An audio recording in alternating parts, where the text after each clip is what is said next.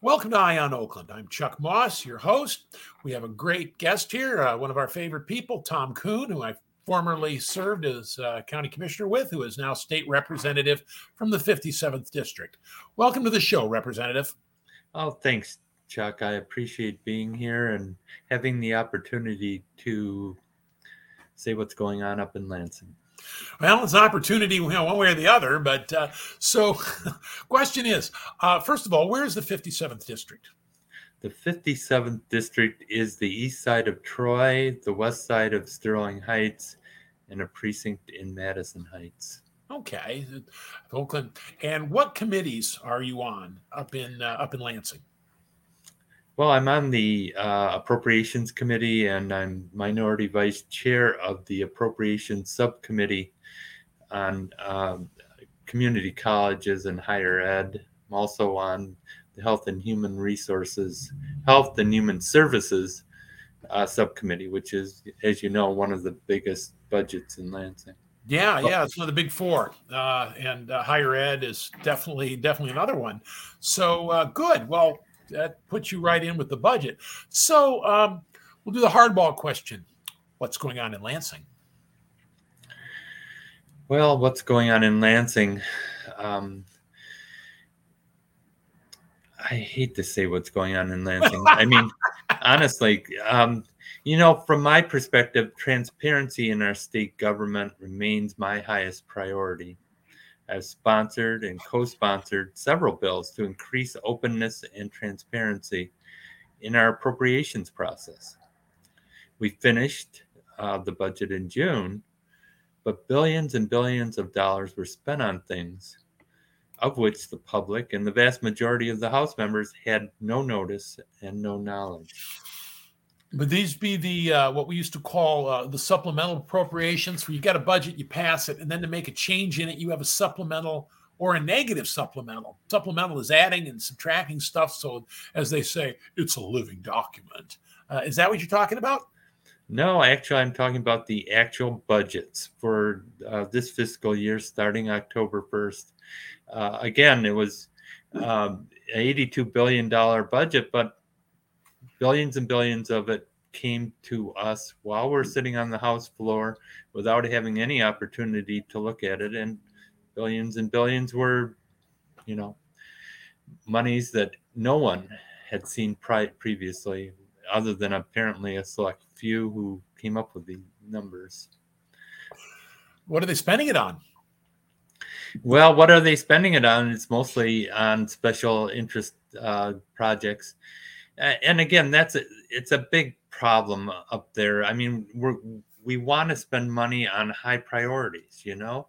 But it's uh it seems to be that it's only partisan priorities that are matter and so yeah i mean we've seen all the reports from different news media on how little transparent this budget process was even compared to prior budget processes so but openness and transparency go beyond just holding the state government accountable for its spending. It extends to some very important substantive issues like criminal justice as well.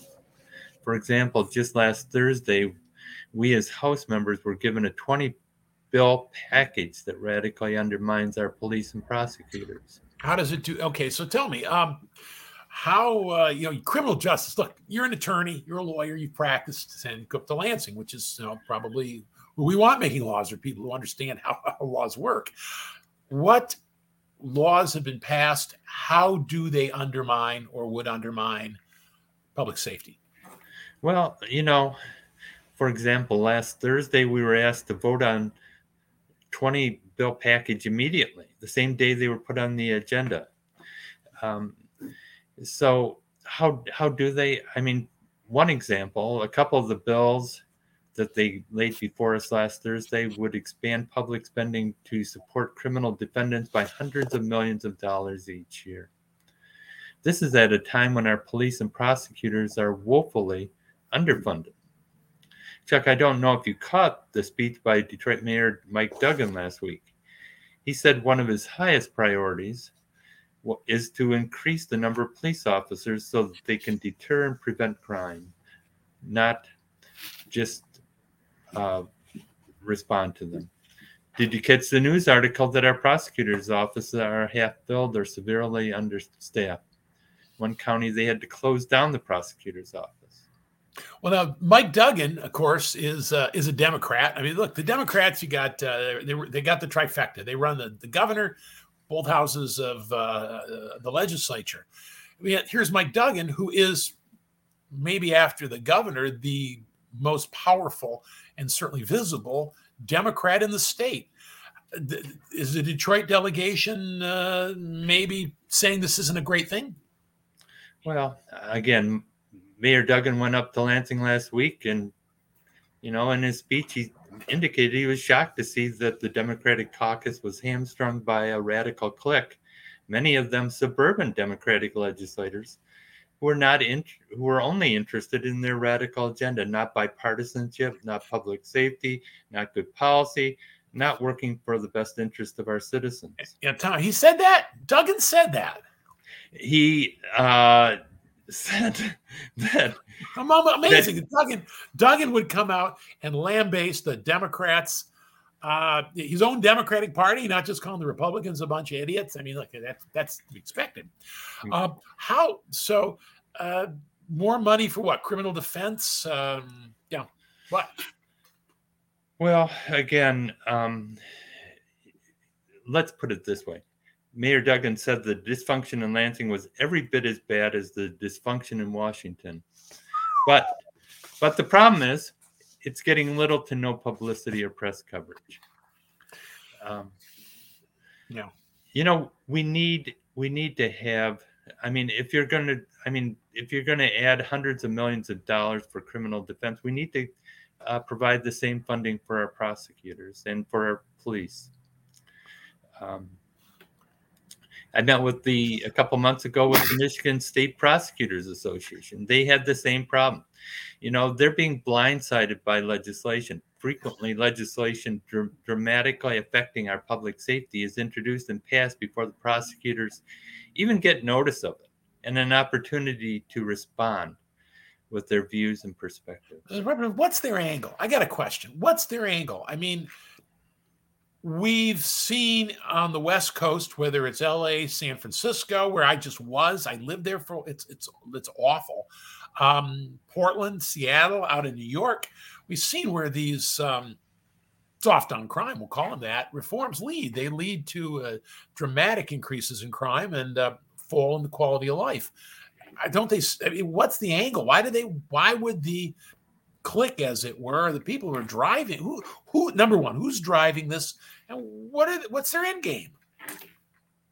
Well, I mean, I mean, I'm not privy to what their end game is, Chuck. Honestly, but but what we've what we're seeing is a large number of bills being dumped on us that impact public safety, uh, that impact uh, you know the length of time uh, you know criminals are in jail. We have what you know package called productivity credits, which uh, basically go after truth in sentencing, something that our citizens voted for, and uh, you know made part of our state laws.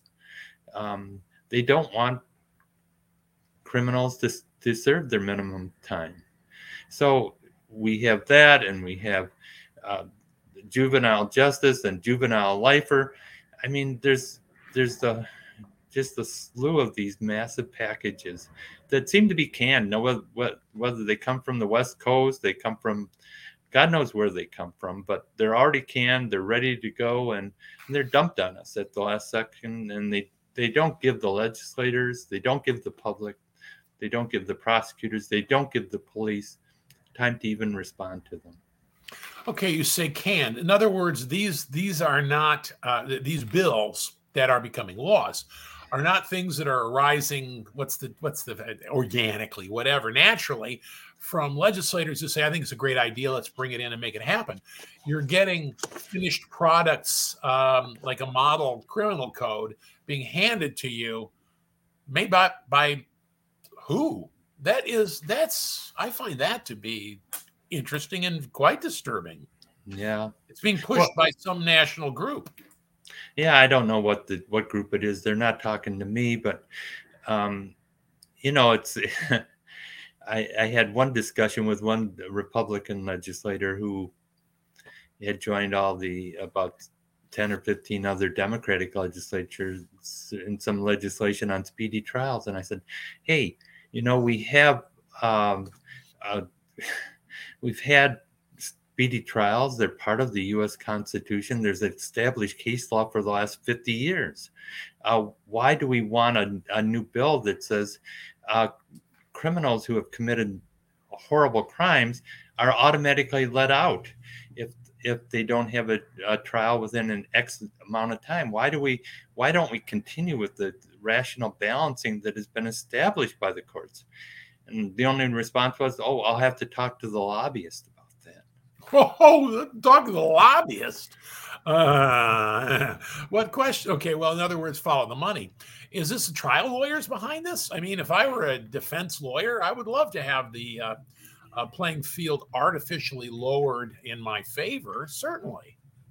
Well, again, I can't tell you who's behind it uh, because they're not talking to me. But uh, but obviously, there's there's some lobbyists and some groups that are pushing this, and and it's unfortunate that they're not giving uh, sufficient time for full debate and public uh, discussion of these issues because they are they dramatically impact public safety. Now that's an old that's an old trick. Are they are they uh, keeping like late nights and calls to the house? Call the house is when they won't let you go. And they don't want to keep you there because they're they think if you they keep you all night, you'll agree to whatever it is they want. Well, it's stupid. Nobody's going to do that. But have you had any like all nighters yet?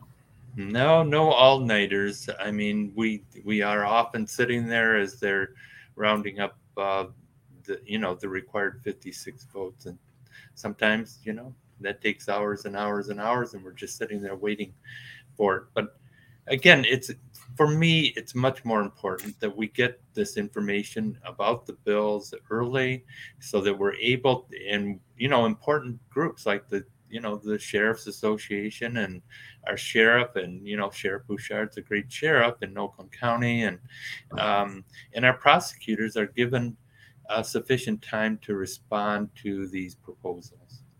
Well, I would think that uh, you know, crossing the aisles, you've got the Wayne County Sheriff, and you've got um, uh, the guys in Macomb, who I believe is a Democrat. Uh, they, they, don't want to see this, you know, uh, their their towns turn into San Francisco. We know that uh, Detroit has held the line against that. I would think. Have you ever had, uh, talked to some of the Detroit reps or anything about where where are you guys on this? Yeah, again, you know, part of the problem, Chuck, is I'm on appropriations, and again, we don't get much information ahead of time. It's all jammed down our throats, and and that's why I'm talking about openness and transparency because we get these bills at the last second. I mean, I tried, and for example, we met with our school superintendents today, and they were talking about all these bills that are coming down.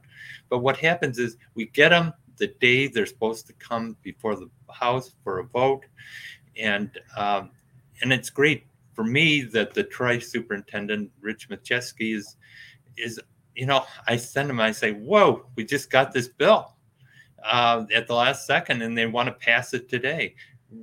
Where do you, how does this impact Troy schools? Um, and he responds right away, but you know we're not. That's so much of the legislation is coming like that, and it, and we need to have it so that the groups that are at, impacted by it, whether it's the prosecutors, whether it's the schools, whether it's the, the police, have a chance to respond to it and provide us with information. And the public has a chance to, to learn what, what these bills are about. Well, dumping it on it without any uh, without any notice, you can't you, know, you, you, said you can't discuss. We're going to have to take a break right here. We'll come back. Tom Kuhn, state representative from the 57th district, and what's going on in Lansing. And uh, doesn't sound so good, but uh, uh, knowledge is power. So don't go away. We'll be right back here on Eye on Oakland.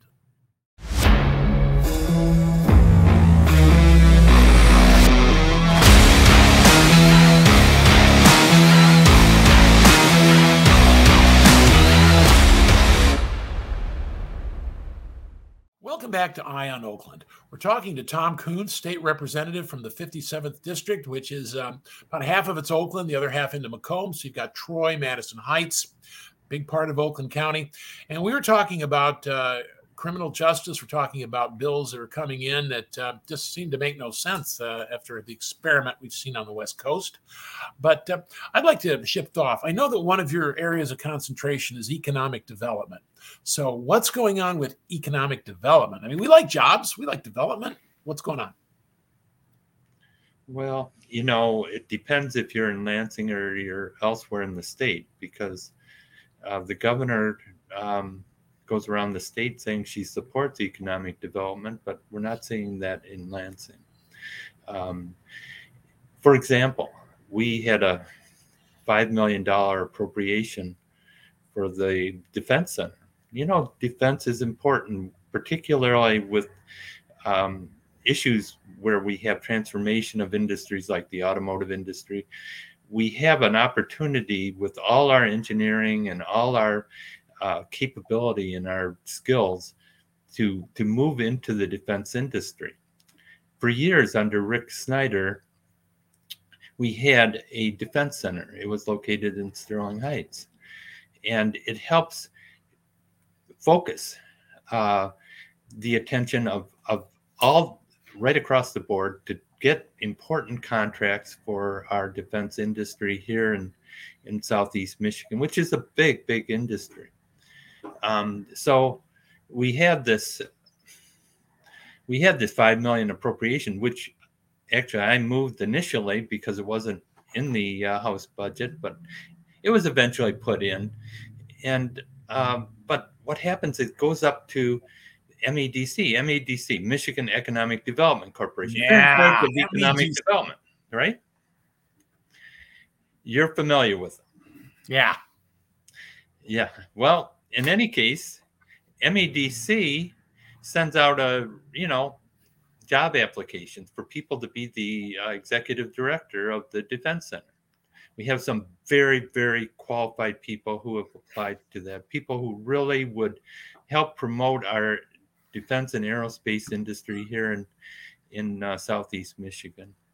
And then uh, just heard a couple weeks ago that hmm, MEDC has decided no, we're not going to have a defense center in Sterling Heights. No, we're not going to have an executive director. We're going to just handle it through MEDC. Ah. So, and and that's very concerning because it's extremely important area. We need to have um, someone in charge, and they need to have a, a location where they can bring the focus uh, of these important aerospace and defense dollars uh, to our companies and, and to our uh, employees and to the people who live here in Southeast Michigan. Now, when you say Sterling Heights, let's let's be frank here. The Sterling Heights is the Sterling Heights, the tank plant that was uh, they, you know they built all the tanks for World War II, and then afterward, that's where they built the M1 Abrams. Uh, they still do a ton of uh, you know vehicular and armor stuff they build for uh, you know for the army.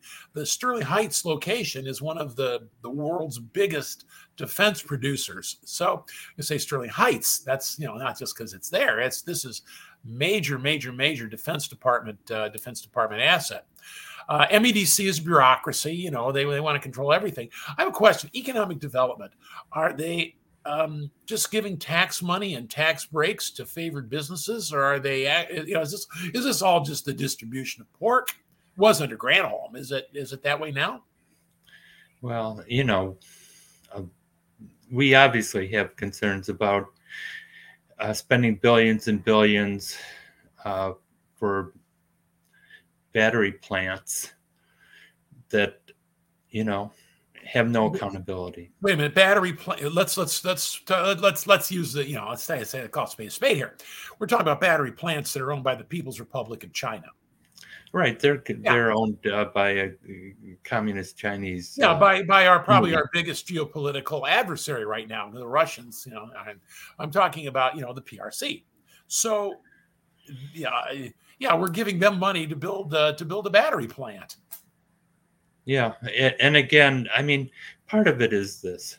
You know, we have this great automotive industry here, and it seems like uh, the goal isn't to make the state better for uh, business for for economic development but to think that oh well if we throw away enough billions and billions of dollars uh, this is going to create economic development that doesn't create economic development as you know well you know i have a question is the I, don't know what her strategy is. We knew we knew what Granholm's strategy was. She liked uh, renewables and, and wind energy and all that. As it turns out, her own personal portfolio was quite uh, became quite enriched with that stuff. Uh, now she's Secretary of Energy. Aren't we lucky? So uh, uh, regulating those same industries. So I have a question: Is there any objective standard of measurement to show success? Other than just I gave X amount of money, hooray. Is there, you know, we have a baseline of something we can show you that we got something for that money? Well, yeah. I mean, I, I asked that. I asked that very question of uh, Quentin Messer and you know MEDC, and I've yet to hear a response. I don't believe they do, honestly. Um, and you know, we've seen what they've said publicly. Well, we're going to have X number of people uh, getting paid X amount of dollars at this battery plant. To me, that's not really um, a valid parameter. Well, you know, the bat it's one battery plant. I mean, you say we have an industrial policy. That was Jennifer Granholm's things, industrial policy. Well, you know, the government industrial policy has a spotty reputation uh, in history, but uh, at least we knew what she was going for. I mean, what is it? Is it like marijuana? Is it uh, you know, she the abortion capital? I mean, what is what is she trying to do? Or is she just taking tax money and giving it to her buddies? Well, I mean, certainly she's giving tax buddy, um, dollars to her buddies. That, I mean, that seems to be the common thing up in Lansing, um, right across the board. But um, as far as a rational policy, I can't understand why you wouldn't emphasize, you know, things like uh, the economic development of, of the defense industry, which is extremely important, and the automotive in, industry. But betting big on renewables probably. Now, you know, I can't help myself because when it comes to Lansing, I got to ask questions about budget. That's just you know kind of what I did. So I got a question. The governor is a big, big, big spender. What is it? Eighty-two billion dollars. That's a that's a lot. That's way more than I remember. So, um, where's she getting all this money? I mean, is it all just ARPA money or all that? Where where's all the money coming from to spend, or isn't there any? Well, you know, the state bounced back fantastically from COVID, and and as a result, there was uh, a massive budget surplus, nine billion dollars. But you know, within the first couple months of our being in office earlier this year, that nine billion dollars was already spent. Um, and you know, 82 billion is, you know, it leaves no no room for, you know, for the future. And part and a, a huge issue is the sustainability of, of many of these expenditures. Uh, they're not sustainable um, because they aren't looking at that. They're looking at the big splash, the big news release, the new big hoopla that you know they get when they say, "Oh, I have this new program." Are they costing it out like saying, "Gee, this program will cost let's pick a number, uh, $10 million. It's going to be $10 million today. Uh, next year, it might be 11, it might be 12, all along. This is what it will cost for the next five years. This is where the funding will come from. Are they doing anything like that? Well, Chuck, you know, and I know that that's not how the state government works. Well, it uh, it should. It should. It can. I'll just put it that way. Yes, actually, it, it can. Um, it can, and, and, and it should. When you demand it, I'm because I'm sure you do, because that's what that's what they do in Oakland County. Uh, what sure. do they say? Oh, we got. Uh, what, what do they tell you when they say how much is this going to cost all in? Do they have an answer, or do they just laugh? You know, again, uh, there's no response to. I mean, the issue of sustainability of these programs has been brought up again and again and again when they uh, when they came in with their 82 million dollar budget you know are are these programs sustainable and the answer is no no are they putting away a rainy day fund of any kind uh, well uh, again they oh. had 82 million they had a 9 82 billion i'm sorry and had 9 billion surplus and uh, they took away from the rainy day fund. So, what can you say? Okay, so no, there is no rainy day, uh, no no rainy day funding. Uh, so now, just another question: the um, UAW strike. It's it's still going on as of this uh, uh, taping. Uh, maybe it'll get maybe they'll solve it tonight. Maybe they won't solve it for a couple of months. Is are you seeing up in Lansing some any kind of fall off in state budget or state revenue from that? You know, they haven't come out with any uh, recent projections since the um, since the strike started. Uh, the the revenues were down uh, at the last projection um, considerably, but uh, I suspect, you know, given the amount of uh, time that uh, the strike has been going and may continue to go, that we'll see a significant downturn in, in revenue. I can only imagine. I mean that the, they're not working. Uh, the car companies aren't making a profit. Uh, the people who work are laid off or they're on strike, and that just spirals. That's a very bad spiral. Uh, so I just I just wonder what's their what did, did they are they looking to tomorrow or do they just figure we'll spend money and we'll be happy today? Uh, I don't know what what is their end game or don't they have any or don't they care because they're not being transparent about it? you know, again, Chuck, I I can't tell you what their end game is. I mean, it seems um, uh, a lot of it is just partisan politics. Uh, but for me, government, the the way to deal with this problem is always with openness and transparency. We need to have the opportunity for public discussion and debate uh, about appropriations, about substantive laws that dramatically impact our state and our communities? Well, you know, I've always found as if uh, people are hiding something, it's generally because they have something to hide. Uh, you know, they be, would be they would be trumpeting it if they weren't.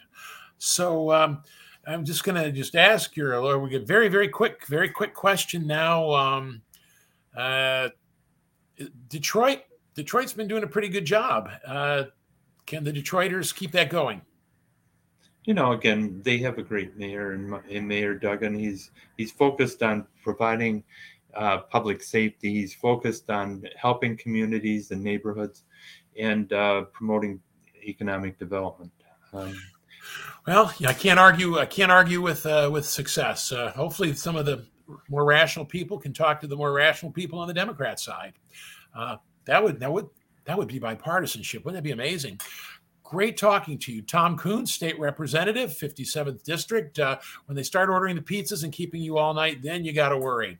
And we'll call you, Chuck. Ah, uh, put the pepper, I'll take the pepperoni. Thank you very much. And thank you to all of you for joining us here on Eye on Oakland.